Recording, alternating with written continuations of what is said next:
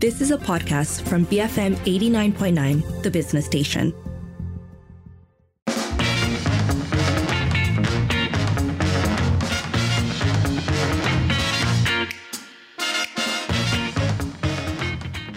It's 5:38 and you're listening to the evening edition with Lynn and Sharmila. And now for today on Twitter, is the Klang Valley wheelchair friendly? Now, this is a question that uh, actually originated with a tweet by TV presenter Fetri Yaya, who posted a screenshot of a message she received. I realized that I'm basically telling you like this person whispered and then whispered and then whispered, but essentially a screenshot, um, which said, Assalamualaikum, Mr. Fetri. Is it okay if I ask you for a favor uh, by reaching out to your followers to provide some suggestions of interesting places around the KL Selangor area that are user friendly for old folks and those who are wheelchair bound. I want to take my mother out around because uh, out around the space because she wants to come for my sister's convocation, but she can't really walk because she had a stroke. So if we have to walk far, then she has to be in a wheelchair. Uh, so Fetri then asked for suggestions. So I thought this was a really um, kind of a, a, lovely suggestion that at its heart then also opens up the fact that this isn't an easy thing to navigate for most people. Um, we used to want to take my grandma out, and while she wasn't in a wheelchair, she could actually walk. Um, it did require a fair amount of thinking about are there enough uh, for instance, flat uh, surfaces that she could walk on, um, whether there were seating areas that she could rest at, um, and and shade if we needed to sort of sit for a while and it wasn't too hot. And so I can completely understand how it would be helpful to have one space uh, that sort of had resources about where spaces are wheelchair friendly or senior friendly. Um, I do wish though that we didn't even have to ask this question, that more of our public spaces were just by default accessible. This is actually something I think about quite a bit, not because I, uh, not because it necessarily impacts me personally. It's just um, maybe and this is something that I'm hopeful has extended elsewhere, but I actually think that it comes from our show and uh, the amount of times that we've spoken about this and spoken to people whom it affects.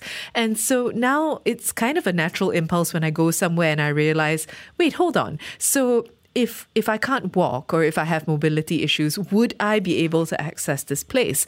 And I think about that quite a bit. I think some of the the areas that are inaccessible can still prove somewhat surprising. Like, um, not all shopping centers are actually as easy to access as you would think. Uh, I recently went to a public restroom along a highway, a major highway, and every and every stall was an old fashioned squat toilet, and there was no wheelchair restroom in sight. Um, not wheelchair restroom, sorry, there was no uh, restroom for disabled folks in sight. And so, what then? What, what are you left with? Can I just say, just this weekend, I was at a cinema and an elderly lady uh, developed some kind of a leg cramp and basically couldn't walk out of the cinema. And all of the staff convened and realized there was absolutely no way for her to be able to take uh, to be taken out in any convenient or safe way because there were stairs. There was no elevator up to the space where the cinemas were. They didn't have a wheelchair on premises. And their only solution in the end was to bring over an office chair with wheels, uh, which I think goes to show exactly the point you're making that a lot of places that you would think, because I mean, you may expect older buildings and, and say markets might need some kind of finagling to make them accessible, but a mall with a cinema, which is relatively new, should be able to manage this better. And then, uh, if we go back to the original point of the tweet, right, which is are there interesting places mm-hmm. to bring people uh, who have disabilities or who are in wheelchairs? And then that becomes even more complicated because, with all due respect to shopping malls, they're not all made equally interesting. And so, um, you know, if you're going to take somebody, you know, jalan jalan and looking at things, maybe you want to ensure that it is actually going to be a place that that they want to be in, you know, not just for the sake of spending time with family. So, if we look at the recommendations, uh, there are some interesting places, a lot of which I haven't actually visited. So, MMT says Putrajaya Lakeside at the Anjung Floria area, it's beautiful and calm. So Putrajaya actually comes up a lot in the suggestions, and I think that's because I mean it's one of our very few planned cities. So um, I think the fact that it was built much more recently and there are larger uh, boulevards and spaces probably accounts for some of it. Um, Bill also says 99 Wonderland Park, and then they have the opening times and closing times. Uh, well, uh, Iswa 0909 also brought up uh, JL 99. Ah, right. That's mm. true. Um, we also have uh, Stay Safe. This one I thought was quite nice. The Museum of Islamic Art at Tasik Perdana. It's near the National Mosque. Very informative, comfortable, not crowded, has access for OKU, free entry. Uh, can I sorry, this is a sidebar, but I think both you and I have recommended the Museum of Islamic Art generally. yes. um, that if whenever people say, where are our museums? You know, this is actually a really good one. And if you haven't been, you're kind of missing out. Um, not just in this context, but it's great to know that this is also the case. And having visited visited it fairly recently. This is true. It has elevators. Um, the spaces in between exhibits are wide, and so you can actually walk through and not feel, you know, necessarily like you're being very crammed. Meanwhile, Tarkovsky says, brought my dad to Aquaria KLCC um, on a, in a wheelchair last year. It was fun because my dad loves to look at fishes. uh, we ate there as well. For me, the easiest is to bring them and then they name a local, would you call this fast food, Sharmila? Uh, a chicken franchise. A chicken franchise. Mm-hmm. Um, a local spicy ish chicken franchise, uh, saying my parents love the rice with the chicken. Uh, HD17 says, oh, well, actually, first, before I get to that, I love the Aquaria suggestion because to go back to the interesting places, um, I think it's nice to have things that, that are not just a park, um, you know, where they're actually spaces, so galleries, aquariums, at least they're things that you can engage with in a way that is slightly different from just going for a walk in the park.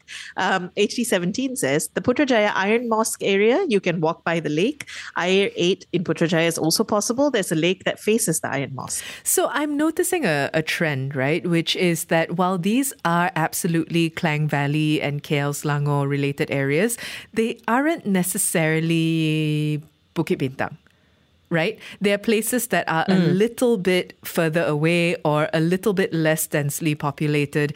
And I think that that's because um, in those sorts of spaces, walkability and livability are are planned a little bit more, thought about a little bit more, as opposed to say your your local very packed, hyper packed mall.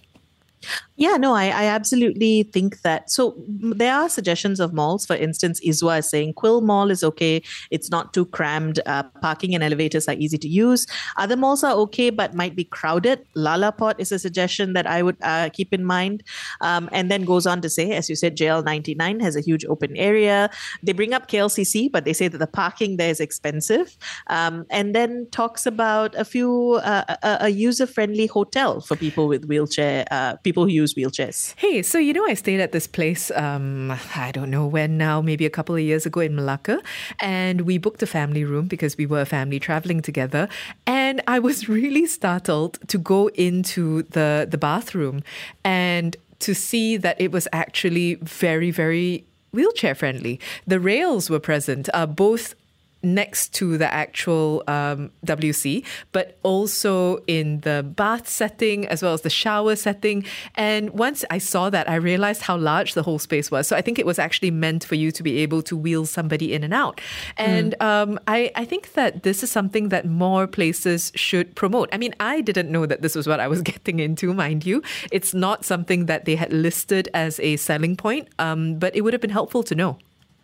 You know, you and I were discussing recently a an event space in KL, yeah, and how they are so inaccessible if you have to use a wheelchair. In fact, even if you uh, couldn't necessarily navigate stairs, it's not the most accessible space. And that got me thinking about how, um, when again, when we go back to this question of interesting activities, um, that space has events that I would love to take an older person in my life to, but I couldn't because it isn't really navigable at all. And it's also really about whether we're saying to people, we're not interested in you having these experiences. Mm, we don't care. Yeah, that's that what it sounds like. Yeah, we don't care that you can't do this. And and that's kind of a nasty sort of approach to things, right? And but that is the the end result impact of you not thinking about accessibility in your space.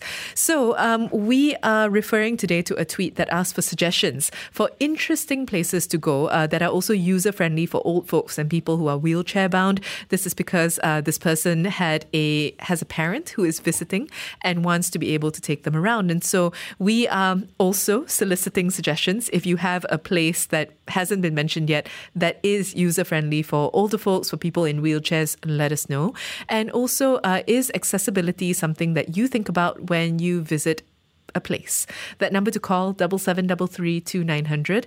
Send a voice note or WhatsApp 018 789 8899 and tweet us at BFM Radio. Bright, formidable media. BFM 89.9, the business station. BFM 89.9. It's coming up to 5.53. You're listening to the evening edition with Lynn and Sharmila, and we're talking today on Twitter uh, or discussing a post on Twitter that I thought was really interesting and rather sweet. Um, somebody was essentially asking for help with finding interesting and user friendly places around KL and Selangor to take their mother to. And that had us asking a couple of different things. So, um, in the first place, is our capital? Is the Klang Valley a wheelchair friendly space? Is accessibility something that you think about? But also, do you have suggestions? Um, have you been somewhere and thought, yeah, this would be a nice space for that? You can call double seven double three two nine hundred, send a voice note or WhatsApp 018 789 8899, and tweet us at BFM Radio. So, uh, looking at the questions, let's start with Jay, who asks Is the Klang Valley even pedestrian friendly? I'm going to make a bold uh, assumption and say that I think this is a rhetorical question. I was going to say, right? It feels like it. With an undercurrent of frustration. Yeah, yeah. Because uh, the simple truth of it is, of course not. Um, even in its most affluent areas, it is not. And I think about this in a number of different ways, right? So uh, we've established the the lack of sidewalk and you know all that lack of sidewalk, lack of coverage, all that stuff. I today would like to complain about a new thing because why not? Why not? Um, and that is even when there are sidewalks, the brokenness of said sidewalks mm. and the dirt of said sidewalks sometimes render them unwalkable as well. So that's just the thing, right? Forget pedestrian friendly, which, okay, sure, you might risk the occasional tripping. But if you're in a wheelchair, if you use crutches, if you use a cane or any other sort of um, aid uh, to be able to get around, those kinds of sidewalks are so dangerous because like how do you navigate how do you stay safe while just getting from place to place? Uh, Lynette says, haha, remember I sprained my ankle and I couldn't get down from a hotel's multi story car park.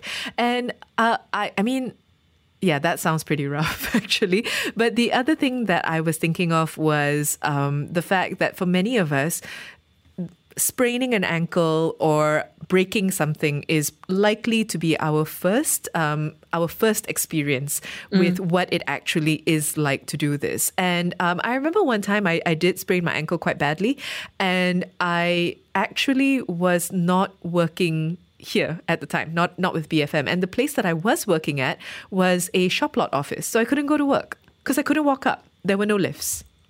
Oh wow. Yeah, yeah. And and you know, these are things so again for a lot of workplaces, these are things that they only put in place if they need to make that accommodation, right? Yeah. And until they do, there's no impetus. Yeah, but the, the question of the impetus is tough, isn't it? Mm-hmm. Because mm-hmm, yeah. um, then it, it makes you wonder how many people might get passed over for a job because I don't want to move offices. Because in the case of where I'm talking about, the, the specific place I'm talking about in a commercial center, there was actually no accommodation that could have been made. This person could simply, if we were to at the time have hired a person in a wheelchair, they would simply have not been able to come up to the office.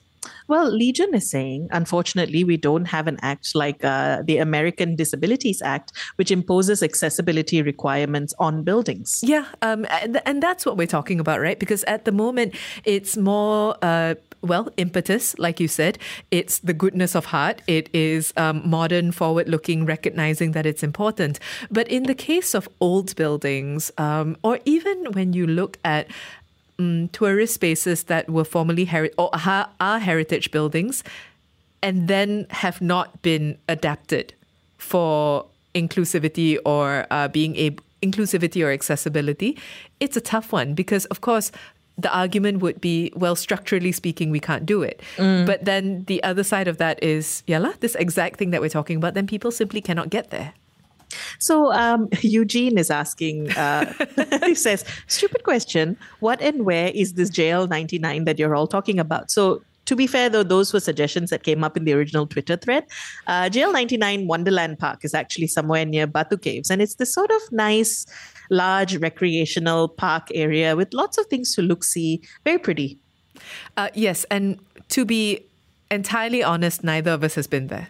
I've only seen pictures. Yes. Um, so the recommendations are at this moment in time, third party recommendations. that, that's all we can make of that. Uh, Roberto saying Kepong Metropolitan Park, plenty of space and greenery, lots of facilities. I've not been there either. Um, I tend to stick to the parks I'm familiar with. This makes me feel like I should make a little bit more of an effort. Branch out, right? Pay toll. Yeah. Pay toll and go to a Pay park. toll, yes. um, okay, so let us know basically, uh, do you think that the Klang Valley is wheelchair friendly in some cases? Uh, is accessibility something that you think about when you visit somewhere? And is there a space that you'd like to recommend as being particularly accessible? You can call us, you can send us a voice note or WhatsApp, you can tweet us. Keep it here on BFM 89.9.